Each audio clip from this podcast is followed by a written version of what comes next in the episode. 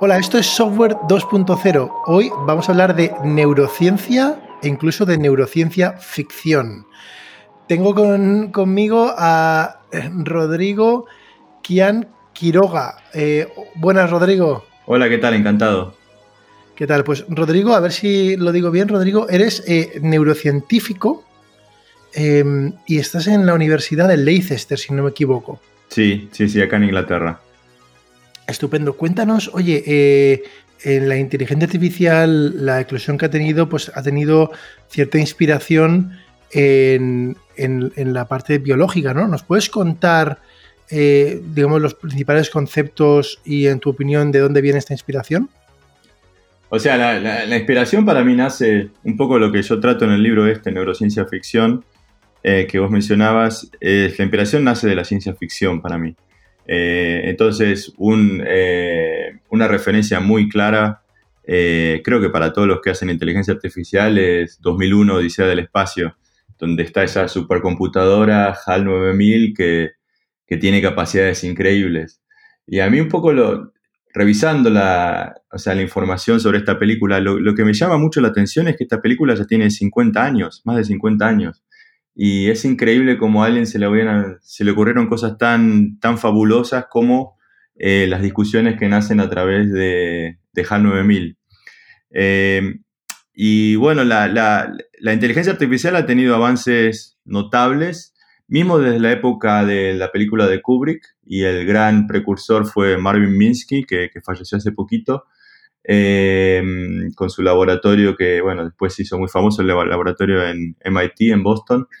Eh, pero fue, fue cayendo y fue cayendo y cayendo, dejó de ser la, la primadona en la, en la, ciencia, pero desde hace siete años, desde el 2007, ocho años, 2012, 2013, ha vuelto a ser un boom por un avance muy notable producido por el grupo de, de Hinton, que propusieron un algoritmo que son los Convolutional Neural Networks o algoritmos de Deep Learning, que de repente eh, dieron un salto cuantitativo enorme en su capacidad de reconocer imágenes.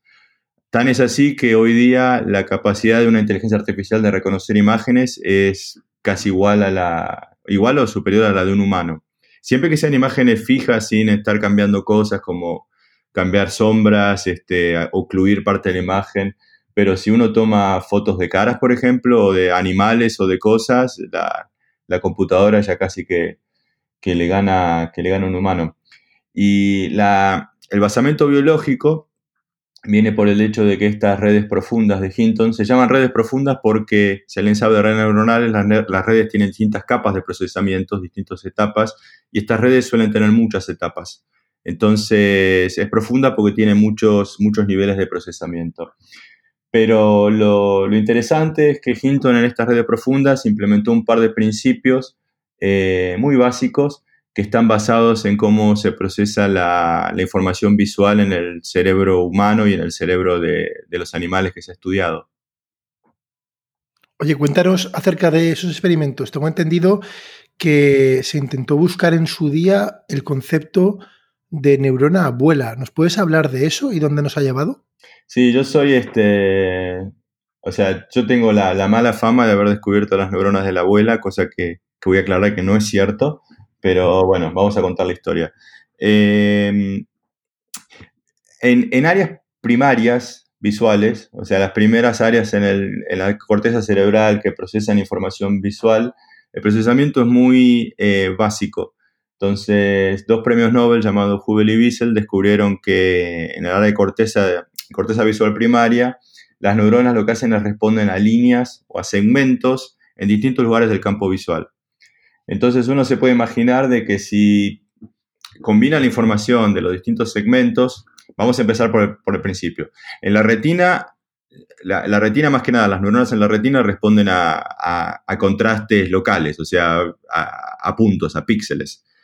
Mientras que esa información va a la corteza visual primaria, ahí ya responde a líneas, y hay neuronas más complejas que están un poquito más arriba, que responden ya a conjunciones de líneas, o sea, a ángulos y a, pequeñas formas, Y entonces uno puede ir viendo de que en, el proceso de información visual la representación es más y más y más compleja. O sea, arrancamos de píxeles, vamos a líneas, vamos a ángulos y terminamos en áreas, en monos muy estudiadas, que se llama la corteza eh, temporal inferior, que responden a caras. Y eso fue un descubrimiento de los 80.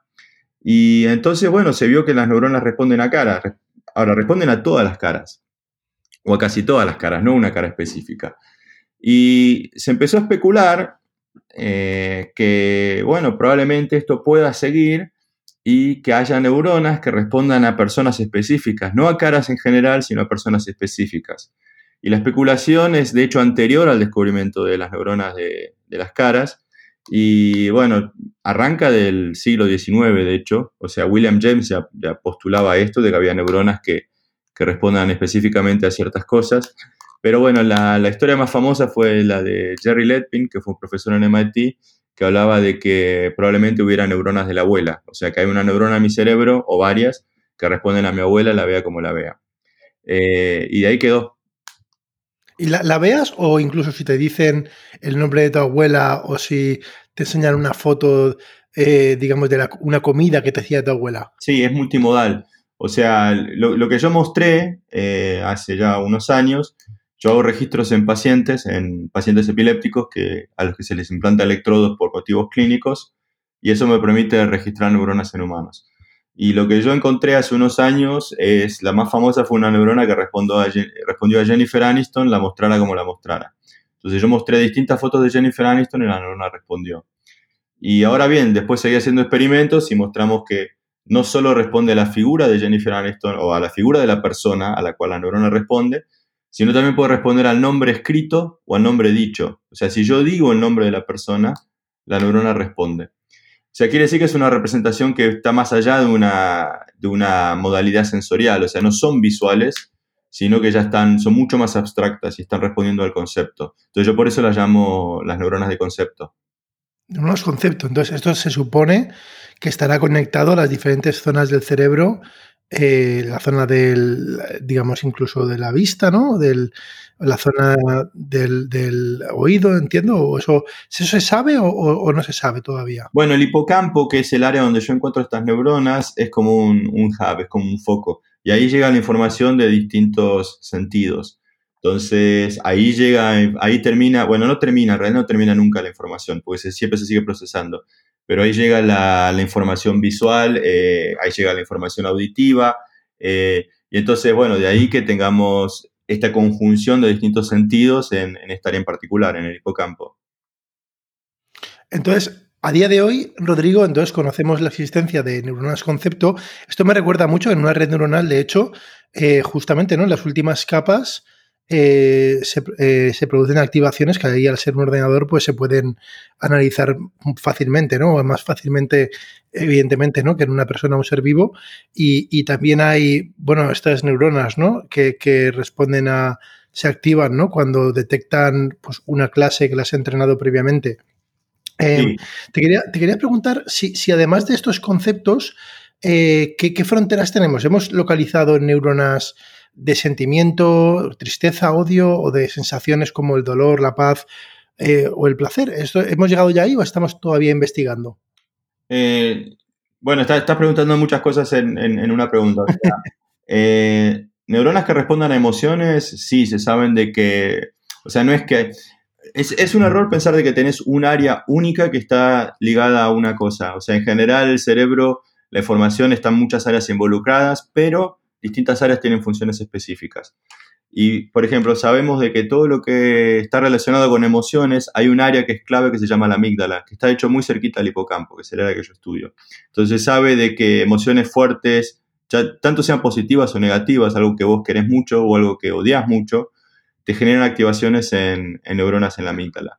Eh, entonces, eso ya más o menos está estudiado. Ahora, de ahí a que entendamos todos los aspectos de las emociones, hay, hay un paso enorme. Después vos, vos me hablás de conceptos mucho más abstractos, como el concepto de la paz o de la justicia. Yo creo que esas son cosas distintas. O sea, no es lo mismo que el concepto de Jennifer Aniston o el concepto de Halle Berry o el concepto de alguna persona específica. Eh, y esto tiene que ver con la función. El hipocampo, que es el área que yo estudio, se sabe que está muy involucrado en lo que se conoce como memoria episódica, que es la memoria de nuestras experiencias pasadas. Entonces, ¿por qué tenemos estas neuronas? Bueno, porque yo creo que estas neuronas están representando nuestras memorias, o sea, de acordarnos de algo, saber quién es una persona para poder formar memorias con, estas personas, memorias nuestras. Mientras que conceptos más abstractos, como ser el concepto de la paz o de la justicia o de la bondad, yo creo que están en otras áreas, porque en general no tendemos a formar memorias episódicas involucrando estos conceptos abstractos. O sea, yo no, recuerdo haber visto paz en, no sé, anteayer con un amigo que me encontré a tomar una cerveza. Eh, en general, las neuronas que nosotros encontramos en esta área son mucho más específicas, son de personas específicas o de lugares específicos o de cosas específicas. Vale. Oye, has hablado de, el concepto ¿no? De, memoria y forjar memorias, ¿no? El otro día vi un, supongo que sería un experimento, en el cual eh, a, un, a, un, chimpancé, no sé, no sé qué, cuál específicamente, le enseñaba una pantalla con muchos números, ¿no? Que duraba un segundo, se borraba. Sí. Y luego el chimpancé era capaz, digamos, de pulsar en orden, ¿no? Los números y duraba eso un segundo, ¿no?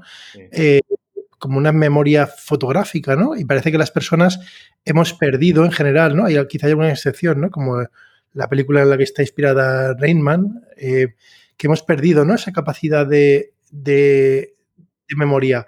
Eh, eso es así, lo que, yo te, he hecho una especulación mía, ¿eh? Que no o sea, lo, lo, que estás mencionando son experimentos de un investigador japonés que se llama Tetsuro Masuzawa, eh, y son realmente impactantes porque los monos tienen un, los monos no, no son monos, son chimpancés. Los chimpancés tienen un flash de una pantalla con distintos números y te pueden reproducir la secuencia de números ordenados de menor a mayor. Eh, el, resultado más fuerte de él, uno de los resultados más, más, importantes, es que dicen que esta memoria es mucho, es mucho mejor que la memoria de un humano haciendo, el mismo, haciendo la misma tarea. Sin embargo, según tengo entendido, no, no, leí el paper, pero según me, o sea, según me comentaron, hay otros papers que mostraron que si un humano es entrenado tanto tiempo como un mono, la performance es, similar. Eh, la gran diferencia está en que estos monos se, la pasan, se pasan toda su vida haciendo estos, estas tareas, mientras que un humano hace 500 millones de cosas. Ahora, si vos pones una persona a hacer esto repetidas veces, entrenándolo, entrenándolo, sobreentrenándolo, ahí se vio o salió publicado de que la performance de un humano es, es similar a la de un mono. Ahora, habiendo dicho eso, habiendo hecho, esta salvedad, eh, yo creo que la idea general probablemente sea cierta. Yo creo que los humanos en general tendemos a, codificar cosas de una manera mucho más abstracta, eh, dejamos de lado infinidad de detalles y eso es la base de nuestra inteligencia. O sea, nuestra inteligencia está basada en representaciones explícitas, de conceptos, de abstracciones a nivel neuronal. Y eso justamente son las neuronas que yo veo, son neuronas de concepto, que responden a conceptos. Estas neuronas hasta el día de hoy no se han encontrado en otros animales. O sea, hay gente que buscó en ratas, no la puede encontrar, en el hipocampo de ratas, la misma área, o en monos mismos. O sea, no, no, se pueden encontrar las mismas neuronas. Entonces eso a mí me lleva, me lleva a especular, y es un poco lo que hago en el, libro este, Neurociencia Ficción, y lo que estoy haciendo en mis, mis artículos científicos de, de estos últimos meses, eh, especular de que estas neuronas quizás sean la base de la inteligencia humana, de nuestra capacidad de pensar sobre nuestros pensamientos, de pensar en términos de abstracciones, cosa que para los chimpancés o para cualquier otro animal es mucho más limitada. Vale, y hay, em, claro, estamos, hablando de neuronas concepto, ¿no? Pero otra, mm, a lo mejor estoy entrando en una zona eh, más desconocida, no lo sé, eh, pero los humanos manejamos los conceptos, ¿no? Lo que llamamos razonamientos los podemos manipular, ¿no? En nuestro, pues me imagino que hay muchas operaciones de manipulación de conceptos, ¿no? Eh, ¿Cuánto sabemos de, nuestra capacidad de manipular conceptos, no solamente de tenerlos? Bueno, lo estamos haciendo todo el tiempo. O sea, no necesito ser neurocientífico para, para, o sea, para probar esto. O sea, si, si vos tenés un concepto específico mío, Rodrigo, y yo te digo que, no sé, que yo en realidad soy una persona muy injusta, eh, vos enseguida haces un link entre justicia y Rodrigo. O sea, o si querés ponerlo más específico, o sea, vamos, a sacar los conceptos abstractos porque se, vuelve la discusión más, más, más, este, eh, más vaga. Pero ponele dos conceptos específicos. Eh, no sé, Alicante y Rodrigo. O sea, y yo te digo, bueno, yo estuve en Alicante varias veces, o sea, me gusta mucho Alicante porque voy a visitar un, un amigo mío que se llama Luis Martínez. Entonces ahí ya tenés tres conceptos, Luis Martínez, que es un profesor en, la Universidad de Alicante, Rodrigo y Alicante. Y yo en un segundo te, hice manipular tres conceptos porque te los hice asociar. O sea, vos generaste una memoria, acabas de generar una memoria de que, ah, Rodrigo lo conoce a Luis Martínez y estuvo en Alicante. Lo hiciste en un segundo. Y bueno, y eso no es más que manipular conceptos. Lo que hiciste fue generar una asociación. Y eso es la base de nuestra memoria, al menos de nuestra memoria episódica. Vale, vale. Em, fíjate, em, te, quería preguntar, volviendo a las neuronas concepto, ¿no? Eh, con nombres propios, parece que está claro, ¿no? Que es independiente del idioma, Jennifer Aniston. Pero si cojo el concepto de mesa, ¿no? Y yo soy políglota, mm. y sé decir mesa en castellano y mesa en inglés, em, el lenguaje, entre comillas, nativo del cerebro, eh, eh, ¿es mi lenguaje nativo, del castellano, materno, quiero decir? O, hay un lenguaje subyacente en el cerebro que traduce a lenguajes humanos, entre comillas, lenguajes verbales o escritos? Mira, yo primero está claro, no soy un experto en el tema, eh, pero yo creo, o sea, por experiencia propia te lo puedo decir, yo creo que depende mucho de cómo y cuándo aprendiste los lenguajes. O sea, y eso creo que es literatura, o sea, es muy distinto eh, si vos eh, te te, te crías siendo bilingüe. O sea, por ejemplo, mis hijos viven acá en Inglaterra, pero yo les hablo español y mi, mujer es alemana, les hablo alemán. De hecho, son, son trilingües. Y ellos crecieron con los tres idiomas. O sea, desde chiquito que yo les hablaba español, mi mujer alemán y escuchaba en inglés en, o sea, por otra gente. Eso es muy distinto. O sea, yo creo que eso te genera, creo no creo que hay evidencia de que muestra que eso es muy distinto hacia aprenderse un segundo lenguaje de grande.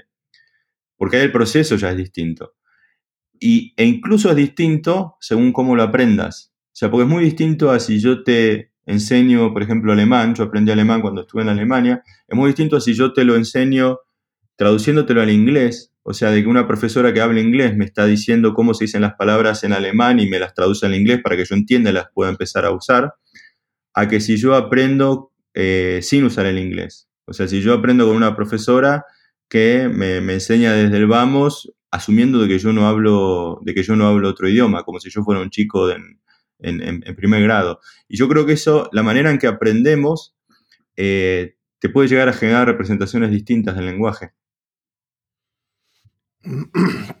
Vale, vale. Oye, volviendo, y bueno, vinculado a, lo que estamos hablando, eh, volviendo a, la, formación de memoria, en el libro haces mención a, mm, a una película, ¿no? En la cual eh, se pretendía, ¿no? unos ángeles venían y pretendían, entre comillas, grabar, ¿no? O ser capaces de leer la mente, ¿no? De las personas, ¿no? Eh, y hay cierta, han habido ciertos experimentos, ¿no? en esos términos y se ha logrado de hace años ya, me parece, ¿no? ¿Puedes contar esto? ¿Cómo de lejos o de cerca estamos de leer? Bueno, es una palabra un poco pretenciosa, ¿no? Em, pero de sí, de capturar representaciones internas y traducirlas a algo que podamos entender? Eh, sí, la, película es, Las Salas del Deseo, Das Himmel über Berlin, de Wim Wenders, y ahí hay dos ángeles que sobrevuelan Berlín y tratan de, entender la, mente humana, ¿no? O sea, tratan de, entender lo que es, lo que es estar vivo y, y vivir una vida mortal como, como los humanos y poder sentir como sentimos los humanos. Y entonces ellos van deambulando por Berlín y van escuchando los pensamientos de distintas personas. Y bueno, la película es, bellísima, o sea, es, es, es, una obra de arte. Em, y bueno, la, la, pregunta que eso, o sea, esa película a mí me dispara la pregunta, que de hecho está también relacionada a otra película del mismo director, que la siguió llamada Hasta el fin del mundo, eh, en donde un científico hace un experimento para tratar de implantar imágenes en, una, en su mujer que, está ciega. Eh, entonces lo que él hace es que su hijo vaya por todo el mundo con una cámara que no solo registra imágenes, pero también registra las activaciones neuronales que estas imágenes generan. Y lo que este científico hace es implantar directamente las activaciones neuronales en el cerebro de, su mujer ciega. Eh, obviamente esto es, esto es ficción, esto no existe. Eh, pero lo interesante es que después hay una vuelta de tuerca y el científico dice, bueno, ahora qué pasaría si en vez de implantar las imágenes, o si en vez de implantar las activaciones en el cerebro para generar esta sensación de las imágenes que dieron lugar a estas activaciones, lo que hago es registrar las activaciones espontáneas del cerebro de una persona y tratar de reconstruir las imágenes eh, que generaron esas activaciones. Em, y esto se hace. Eh, esto lo hice yo con, eh, con experimentos, los experimentos que hablábamos. O sea, si yo registro muchas neuronas y tengo neuronas respondiendo a distintas gente, si una neurona me responde a Jennifer Aniston, otra me responde a Halle Berry, otra me responde a Luke Skywalker, otra me responde a, la, torre de Pisa, según qué neurona veo yo activarse, yo puedo predecir qué es lo que está pensando el paciente, siempre dentro de este rango de, cosas para las cuales yo tengo neuronas que registro. Bueno, eso es un experimento que hicimos y mostramos de que podemos predecir lo que está pensando el paciente dentro de este conjunto de, de cosas para las cuales tengo neuronas que responden mucho mejor que, al azar. O sea, la, chance de acertarla es bastante alta, el 75%. Eh, y, bueno, después hubieron también muchos experimentos que se hicieron eh, también con, con, con, fMRI, con resonancia magnética por imágenes. O sea, que es midiendo la activación del cerebro, tratar de reconstruir qué es lo que está pensando una persona, qué imagen, eh, en qué imagen está pensando una persona. E incluso hay un investigador en, Berkeley llamado Jack Calland que lo que hizo fue entrenar como una red neuronal para tratar de hacer estas predicciones. Y, esta, y esta, este modelo, en vez de red neuronal llamémoslo modelo, y este modelo pudo reproducir el video que estaba viendo la persona, a menos a muy grosso modo. O sea, obviamente no, no, sin detalles, pero a partir de las activaciones del cerebro de la persona, el modelo pudo reproducir a grosso modo qué es lo que la persona estaba viendo. Rodrigo, háblanos de las técnicas, ¿no? Has dicho eh, FMRI, ¿no? Em, eh, luego Elon Musk tiene, no sé cuánto será, digamos, científicamente em, relevante, ¿no? El, Neural Link, este que, están hablando. Eh, ¿Cuál es el estado del arte en, al menos en, leer lo que ocurre en el cerebro? Con diferentes técnicas. Según lo que quieras hacer. O sea, o sea, hay resultados, o sea, hay resultados que yo discuto en mi libro que son muy espectaculares. El, lo que hizo este, este buen hombre, Jack Gallant, o sea, para mí fue. Yo me acuerdo que. Me acuerdo cuando vi una charla de él que estaba presentando los resultados que todavía no estaban publicados y me quedé bobo. O sea, me quedé mirando, mostraba los videos, de los videos que veían las personas y la reconstrucción que hacía el modelo en base a las activaciones neuronales. Y los videos son muy vagos, son casi. A veces son como manchas a veces pero es impresionante, o sea, que el tipo ya pueda estar haciendo predicciones en base a un método no invasivo, no invasivo en el sentido de que yo te registro la actividad del cerebro desde afuera, o sea, yo mido la actividad de cómo se activa los, las neuronas desde afuera con resonancia por imágenes y puedo de alguna manera tener una primera impresión de lo que estás pensando. Este experimento después fue seguido por otro investigador que está en, Japón, ahora no, no, me acuerdo el nombre, eh, fue un paper muy, también muy, muy fuerte, publicado en Science, en donde mostró que hasta puede, puede leer los sueños. O sea, leer los sueños no es que te puede decir exactamente lo que, lo que está soñando a cada momento una persona, pero te puede decir el, como el, tema. Entonces, lo que hizo este hombre fue registrar con, nuevo, con resonancia por imágenes, mientras los pacientes dormían, las pacientes, las personas dormían, son personas normales, y de tanto en tanto despertarlos preguntarles qué estaban soñando, qué recordaban de que estaban soñando y contrastar eso con lo que el modelo predecía de que, de que estaba pasando en su cerebro. Y las predicciones también eran, eran mejor que chance, al azar. Y después el otro experimento que es muy fuerte, que yo, yo describo también en mi libro, es el de una amiga llamada Doris Sao, que estudia, que estudia reconocimiento de caras, percepción visual, y ella en monos implantó electrodos en áreas que se saben que están involucradas en el procesamiento de caras, y en base a la actividad de un grupo de neuronas, ella como que pudo hacer un identikit de la cara que estaba viendo el mono. O sea, lo repito porque es muy fuerte. El mono está viendo una cara, una foto de una cara. O sea, ve muchas, ve una cara, otra y otra y otra y otra. Esas caras generan activaciones en neuronas que se activan o sea, cuando, cuando se le muestran caras a la al, al mono. Y entonces lo que hizo Doris fue agarrar las activaciones de estas neuronas y en base a cómo se activaron estas neuronas, generó un modelo y la activación específica, a partir de la activación específica de una foto en particular, ella pudo reproducir cómo era la cara que dio lugar a esa activación. Y después comparó la cara reproducida con la cara original y el resultado es asombroso. O sea, es como que te hace un de, de la policía, o sea, de, de los rasgos de la cara y realmente es muy notable. Y esto, eh, no lo sé, esto se podía, digamos, detectar, me imagino en un mono no se puede saber, ¿no? Pero en una persona eh, se podría detectar antes de que emerja a nivel consciente. Sí, sí, o sea, yo, yo registro en humanos y antes de la que, o sea, si yo por ejemplo tengo una neurona, volvamos a Jennifer Aniston, tengo la neurona de Jennifer Aniston, la, la neurona me responde a Jennifer Aniston. Y yo le digo al paciente, ¿qué fotos viste? Y el paciente me dice, y bueno, vi la foto de... Me empieza a disparar la neurona, me dice, la foto de Jennifer Aniston. Y segundos, a veces segundos antes de que el paciente me diga Jennifer Aniston, la neurona de Jennifer Aniston ya está respondiendo. O sea, yo te puedo predecir qué es lo que me va a decir el paciente en base a la respuesta neuronal.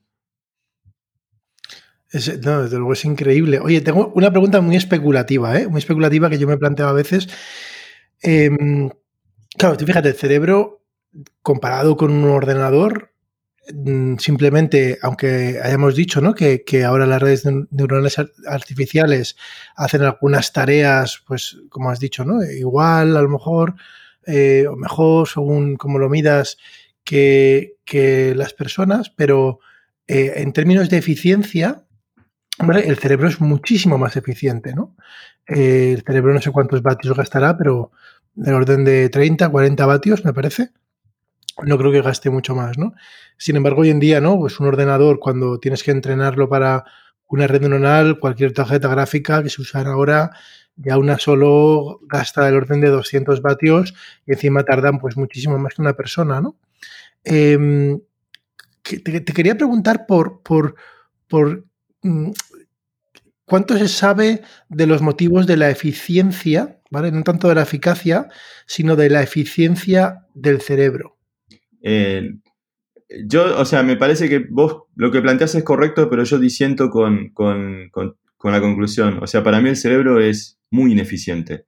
Pero depende, depende de cómo definas eficiencia. O sea, si vos eficiencia lo definís en términos de energía, sí, está bien. O sea, una computadora te puede gastar mucho más energía, pero eso, eso es un problema tecnológico. O sea, a mí no me sorprendería, o sea, de que yo, dentro de dos generaciones de, de chips, o sea, tenés una computadora que gasta 100 veces menos energía. O sea, las supercomputadoras de hace 30 años gastaban infinitamente más energía que la que gasta ahora un iPhone, y un iPhone es millón veces más, más poderoso que, las supercomputadoras de los 80. Entonces, yo creo que ahí no está, la, no, está el problema. O sea, en términos de energía no está el problema, porque estoy seguro que dentro de 10 años, o sea, la misma tecnología va a ser infinitamente mucho eh, más efectiva en términos de, consumo de energía.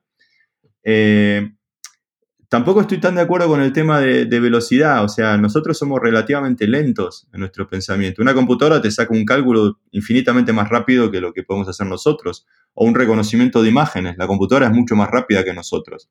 Eh, pero no en aprender, ¿no? O sea, sí que es más rápido una vez enseñado, pero... Sí, no, pero el tema no, solo, no solo es la velocidad, sino que no aprenden. Ahí está la diferencia.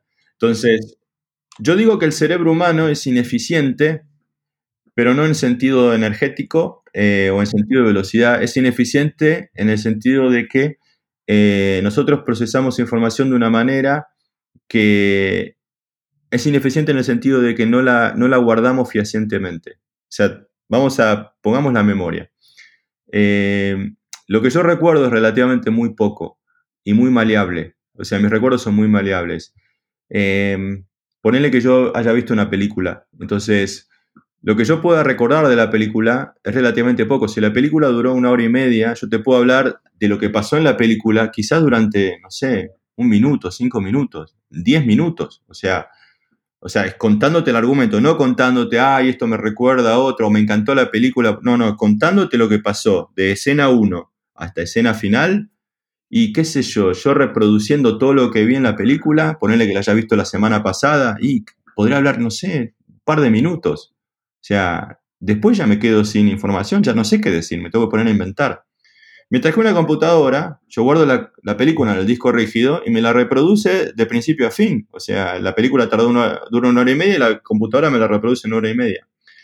Entonces, ¿cuál es la diferencia? Yo creo que la diferencia es que nosotros recordamos poco, relativamente muy poco, porque usamos nuestra maquinaria, nuestro cerebro, para entender más que para reproducir. Entonces yo creo que ahí está la gran, la gran diferencia, la clave eh, que nos diferencia de las computadoras.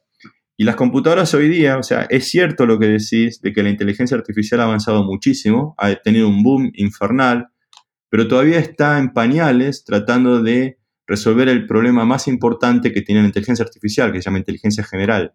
O sea, una computadora que juega al ajedrez y que le gana a Kasparov eh, no es capaz de reconocer imágenes eh, o, de traducir al chino. O sea, es un mismo algoritmo que hace una cosa, no transfiere información, o sea, lo que aprendió para hacer algo, no lo puede transferir para hacer otra cosa. Déjame que te ponga un ejemplo muy concreto porque esto va relacionado a lo que vos decís de aprendizaje. Ponele que vos tenés un programa de... O sea, vos desarrollas una inteligencia artificial que juega al ajedrez. Y, hoy día te gana. O sea, hoy día o sea, no sé si habrá alguien que, un gran máster que, le pueda ganar a los mejores programas de, computadora. Eh, pero en lo que le ganamos nosotros es que ponerle que vos decís, bueno, vamos a cambiar, porque ya me aburrí de jugar al ajedrez, vamos a jugar ahora a comernos los peones o comernos los caballos. El primero que le come los caballos al otro gana el partido. Y da igual, olvídate del rey, olvídate de jaque mate. Ahora el juego es comer los caballos del otro. Y a una computadora, si le cambias las reglas, las tenés que entrenar de cero. O sea, medio que lo que aprendió no lo transfiere. Mientras que yo, si sé jugar al ajedrez, enseguida empiezo a jugar al juego. Está bien, podría ir mejorando porque podría empezar a desarrollar estrategias para comer el caballo del otro, pero enseguida entiendo a qué va, o sea, lo, lo que tengo que hacer y enseguida me adapto. ¿Y qué es lo que hago? Transfiero conocimiento. O sea, lo que aprendí de jugar al ajedrez normal lo puedo transferir al ajedrez, digamos, digámosle, adaptado. Mientras que una computadora no, una computadora cuando cambias esas cosas y tenés que empezar a entrenarla con millones de ejemplos. O sea, está bien, después de un tiempo va a superarte de nuevo. Pero la gran ventaja que tenemos nosotros es que tenemos una inteligencia y un conocimiento que lo podemos adaptar a distintas situaciones. Y eso es la vida. Eso es lo que te pasa todo el tiempo. O sea, todo el tiempo te estás enfrentando a situaciones que son novedosas y vos de alguna manera desarrollaste un sentido de sentido común. Vos sabés lo que hacer y sabés cómo resolver situaciones que son nuevas.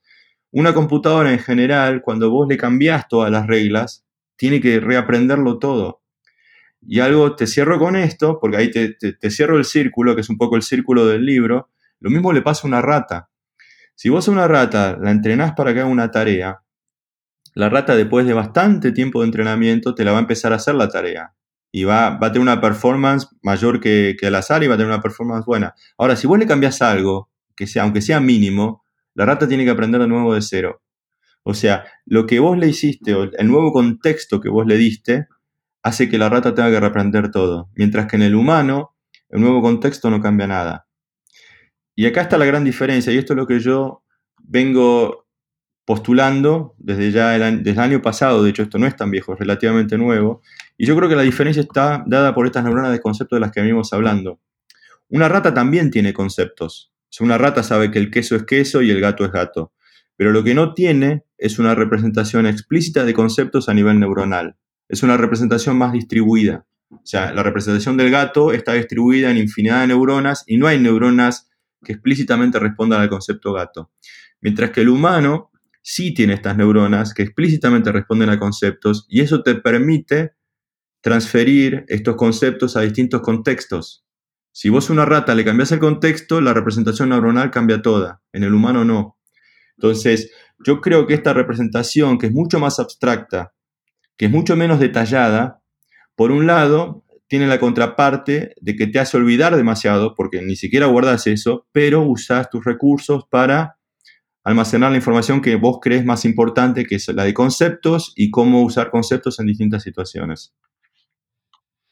Oye, hay una. Mm, hablando de esto, ¿no? Me parece que hay eh, un par de personas que se conozcan en la humanidad que sí que mantenían el tipo este de, memoria fotográfica, eh, lo he comentado antes muy por encima, ¿no? En la película de los 80, creo, Rainman, ¿no? Que es Kim Peek, que está inspirado en una persona eh, real, ¿no? Y luego había una chica, no recuerdo el nombre. Jill Price. Eh, que también tenía, ¿no? Esta memoria. Jill Price. sí. Se, se, ha estudiado si tenían esto, pero tuvieron que sacrificar, digamos, este aspecto de razonamiento conceptual que comentas? Sí. ¿O se puede tener todo? Mira, el, primero que especuló de esto, eh, especuló porque no, bueno, de hecho viene de antes la historia, pero hay un cuento de, hay un escritor, probablemente el mejor escritor argentino se llamó Jorge Luis Borges. Eh, casi te diría uno de los, probablemente el mejor del, en lengua hispana del siglo XX. Eh, soy subjetivo, soy argentino. él escribió un cuento llamado Funes el Memorioso, y ahí eh, presenta a un peón de campo llamado Ireneo Funes y es un hombre que tiene una memoria infinita. Y lo que concluye Borges en su cuento es que un hombre así, con una memoria infinita, es incapaz de pensar, es incapaz del más mínimo razonamiento. Eh, pero bueno, es un cuento. Sin embargo, hubo un caso, el primer caso estudiado en serio, de un ruso, eh, un memorista ruso llamado Solomon Shereshevsky y fue estudiado por un buen señor llamado eh, Alexander Luria en Rusia, en Moscú. Y Luria estudió a este tipo durante 30 años y él escribió un libro, Luria, llamado eh, The Mind of a Memonist, la memoria del memorioso o del memorista profesional. Y en su libro describe, o sea, te voy a tratar de citar las palabras exactas, él dice que en un momento que se da por vencido y que, que no llega a descubrir la, capacidad de memoria de Yereshevsky porque va mucho más allá de sus tests. Porque el tipo le da para recordar 30 palabras y las recuerda, 50 las recuerda, 70 las recuerda. El tipo después de 30 años le dice lo que tenía puesto el primer día que lo vio. Y después de 30 años le repite la misma lista de palabras que le dio la primera vez que se encontraron. Entonces, Tereshevsky dice, bueno, basta, me, doy por vencido, me entrego, o sea, ya perdí, o sea, me ganó. Bueno, por ahí si se hubiera puesto más, si le daba 100.000 palabras, no sé, para exagerar, y capaz que 100.000 palabras no se puede acordar. Pero bueno, por otro lado, tenés gente que te, recuerdan, que te, te, dicen los dígitos de pi hasta con 200.000 decimales de memoria. Creo que es un japonés que hizo eso. Pero bueno, eh, lo interesante de Shereshevsky, de Luria, estudiando a Shereshevsky, es que Luria en su momento dice, bueno, basta, me doy por vencido, pero de hecho me da igual, no me interesa. Lo que sí me interesa es cómo es vivir con esta memoria. Cómo es la vida de este, este buen hombre con una memoria así que parece en principio ilimitada. Y lo que concluye Luria es que Shereshevsky era inepto para cualquier pensamiento lógico, abstracto. O sea, de que no tenía la capacidad de abstraer como la tiene cualquier persona normal. Esto mismo que decimos de Yereshevsky es exactamente lo mismo que le pasó a Kim Peek, que es el personaje en el cual se inspiró Rainman. Y vos podés ver videos en YouTube de Kim Peek eh, en distintos quiz que le preguntan cualquier cosa y el tipo te responde y no falla. Pero si vos le das una metáfora, una oración de doble sentido, no tiene ni idea de lo que le estás hablando. Y eso lo hizo un científico muy conocido llamado Ramachandra. Eh, le dijo, che, George Bush no es ningún, este, it's not a rocket scientist, ¿no? O sea, no es como un ingeniero nuclear, no sé. y el otro dice, así, sí, no, no estudió ingeniería, ¿no? Es que no entendés el doble. y así varias, ¿no? Eh, y, y Kim Peek, de hecho, no leía novelas. O sea, el tipo leía, o sea, leía, o sea, devoraba libros, pero no leía ficción porque no la entendía. No, era capaz de entender el doble sentido y el sentido más, el metasentido de las cosas más allá del, sentido explícito de las oraciones que lees.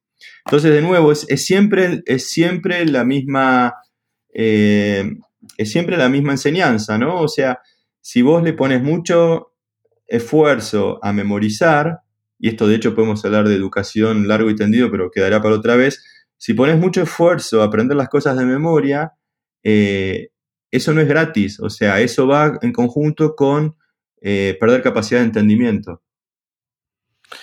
No, desde luego es fascinante. Hay, una, hay una, un tipo de, red neuronal artificial que se llaman los autocodificadores eh, y trata, no sé a, qué nivel, ¿no? Pero en imágenes, por ejemplo, coges una imagen que ocupa muchos, muchos píxeles, ¿no? Mucha memoria y la intentas compactar, ¿no? En una representación, eh, le llaman latente, muy pequeñita, en un vector. Y con ese vector luego tienes que hacer otra red, ¿no? Que la vuelva a poner lo más parecido posible, ¿no? Y viene a ser como esta, esta metáfora, no has perdido cosas de la imagen original, pero has retenido ciertos como las características principales ¿no? que te hacen identificarla. Rodrigo, te voy a hacer una última pregunta y que estaría aquí yo hablando infinito. ¿eh? eh a ver si podemos, mm, vamos, una pregunta que quizá vincule muchos temas que hemos hablado.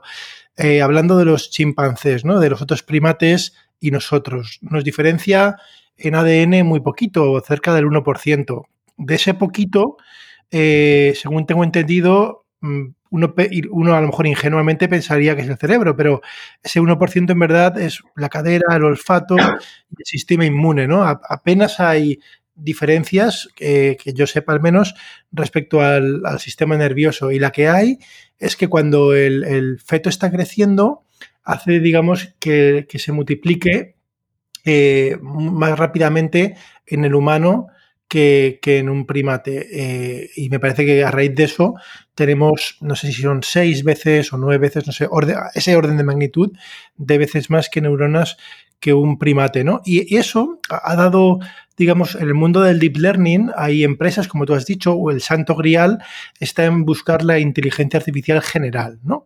La que nos diferencia a los humanos. Y hay empresas em, una, quizá la, más prominente que tiene esta tendencia es Open, OpenAI, OpenAI, em, que, que quieren explorar la posibilidad de intentar conseguir esta inteligencia artificial general, eh, entre comillas, y digo entre comillas porque no es fácil ni siquiera eso, simplemente escalando, ¿vale? Lo que las redes que tenemos ahora, pues me lo invento, ¿no? Si tienen ahora eh, 100 mil millones de parámetros, pues hacer redes de, mil veces más, ¿no?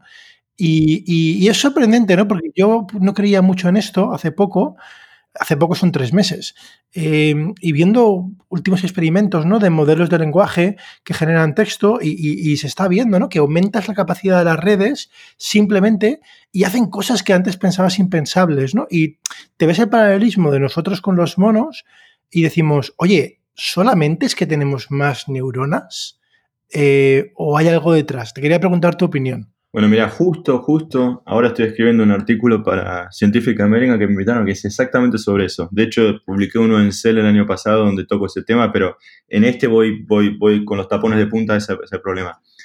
Eh, eh, yo no estoy muy de acuerdo con lo que decís. O sea, yo creo que están, yo creo que el, campo de inteligencia artificial, yo no soy inteligencia artificial, o sea, toco un poco de oído, pero a mí da la impresión de que eh, están tomando el rumbo errado.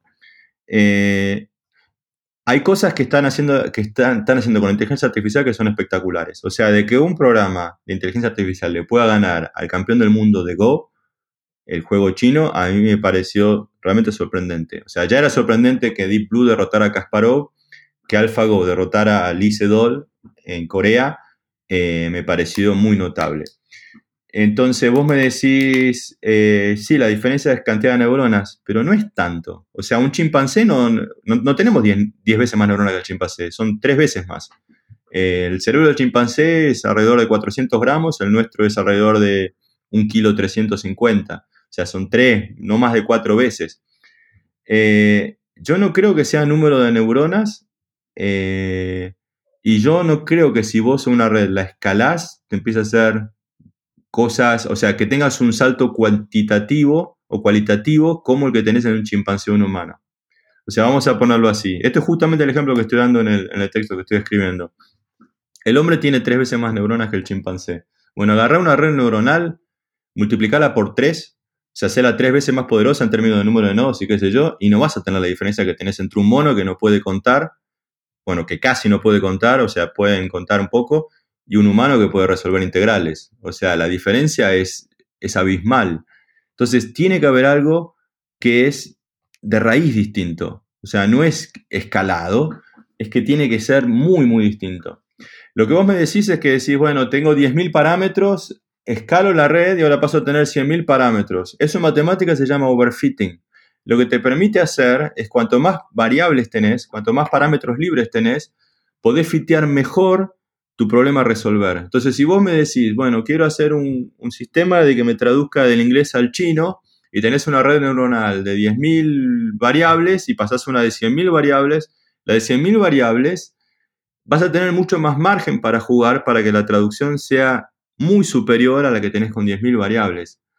Pero cuantas más variables le metés, y más la fiteás para resolver el problema concreto para el cual vos entrenaste la red, más difícil te sale, más difícil te resulta salir de ese problema. Porque ahora si vos decís, bueno, ahora quiero que esta red, que está buenísima y que es súper poderosa, me reconozca imágenes, y vos ya tenés 100.000 parámetros que los ajustaste para traducir chino. Entonces, no tenés conceptos generales que puedas pasar de una tarea a la otra. Te lo pongo de otra manera, y esto es un poco lo que yo discuto en el libro. De hecho, en el libro yo, yo planteo algo, puedo estar equivocado o no, porque no soy un experto en inteligencia artificial, pero mirándolo de afuera, yo creo que el campo está errado. Y yo creo que es muy entendible porque está errado. Y de hecho lo que yo estoy diciendo no lo digo solo yo, lo decía Minsky. Lo dijo Minsky antes de morir hace un par de años y lo viene diciendo de los 60. Desde la época de 2001 que ya decía lo mismo. Eh, el gran problema es la inteligencia, la inteligencia general, no los problemas técnicos y específicos que puedas resolver. Entonces, eh, yo creo que el campo está errado porque lo que necesitas es fallas. O sea, lo que necesitas es tratar de reproducir el comportamiento del cerebro humano. El cerebro humano está siempre fallando, todo el tiempo. O sea, yo cada vez que, que, recupero una memoria la recupero mal, porque me olvido de cosas, pero me las invento. Lo hacemos todo el tiempo. Pero, pero al hacer eso, es que es normal, o sea, no, no, estoy fabula, o sea, no estoy fabulando a propósito. O sea, si yo te digo, cuando estuve en Alicante, me encontré con mi amigo Luis Martínez, y te puedo contar las cosas que hicimos. Y me dice, bueno, pero contame, ¿pero qué hiciste? Y me acuerdo, mira, fui a un bar, me, todavía me acuerdo, llama El Coscorrón, y me tomé un mojito, y que hicimos esto, y que hicimos lo otro. De hecho, ahí probablemente ya te esté dando detalles que realmente no pasaron, pero yo los asumo en base a sentido común. Entonces, yo entiendo la situación de lo que pasó, pero los detalles los lleno, no me los acuerdo de memoria. Ahora, si vos tenés una computadora y vos guardás información en el disco rígido, y cada vez que, que, que traes la información de vuelta, o sea, que querés recuperar la información, la computadora falla y la tirás a la computadora, pues no te sirve, vos no querés eso en una computadora, vos querés que la computadora sea eficiente. En ese sentido llamo eficiencia, de que la computadora no se equivoque. Si vos haces un cálculo con una computadora y la computadora cada tanto le erra en el cálculo y no lo vas a usar más, o sea, porque no te sirve. Pero yo creo que esa capacidad de fallar, porque estás dejando de lado información, que la computadora no puede hacerlo, pero si la computadora pudiera dejar de lado información y empezar a fallar, probablemente tome un sentido eh, o sea, empieza a tomar como una dimensión más superior, de que no sea tan buena para resolver problemas específicos, pero capaz que pueda tener, empezar a desarrollar conceptos que pueda aplicar a una u otra cosa. Eso es, hasta donde yo sé, algo que todavía no está muy probado en la inteligencia artificial, y yo no sé qué pasaría si algún día empezamos a, buscar por ese lado. No, no, es increíble. Eh, has dicho, bueno, eh, muchas cosas. me quedo yo, yo muchas veces reflexiono con lo que has dicho las integrales, ¿no? Y cómo eh, parece que la evolución, sin haber premiado que mm, en la sabana africana ¿no? te salvaras por hacer un integral, eh, y hoy aquí estamos, ¿no? Gracias a X y Z, eh, nos ha venido como un premio indirecto, ¿no? El, desarrollo cognitivo, ¿no? Desde hace decenas de miles de años, ¿no? Oye, Rodrigo, vos perdona, sí. Vos pensás una cosa muy, muy cortita y con esto, con esto terminamos. El, homínido, o sea, el, hombre, en sus orígenes eh, era, era un ser, eh, o sea, era una especie dominada. O sea, o sea nosotros no, estamos por encima de los, de los primates, o sea, de los, de los gorilas o de los bono, bueno, de los, de los apes, no sé cómo se dice en español, ape. Los simios. Los simios, perdón. Nosotros no éramos la especie superior ni mucho menos. Eso vino mucho tiempo después. O sea, y vino a partir de que nosotros empezamos a, desarrollar, empezamos a comer distinto, empezamos a desarrollar lenguaje, empezamos a hacer otro tipo de cosas. Y yo creo que las neuronas estas que yo estudio de concepto se fueron desarrollando con la evolución a partir de poder haber usado, eh, a partir de haber usado el lenguaje. Estupendo. Pues eh, muchísimas gracias, Rodrigo. Ha sido un placer y yo os recomiendo el libro Neurociencia Ficción eh, de Rodrigo, que trata estos temas y además de una manera eh, muy amena y muy didáctica a la vez. Muchas gracias. Hal, ¿te es posible comprender? Lo siento, Dave. Eso no me es posible.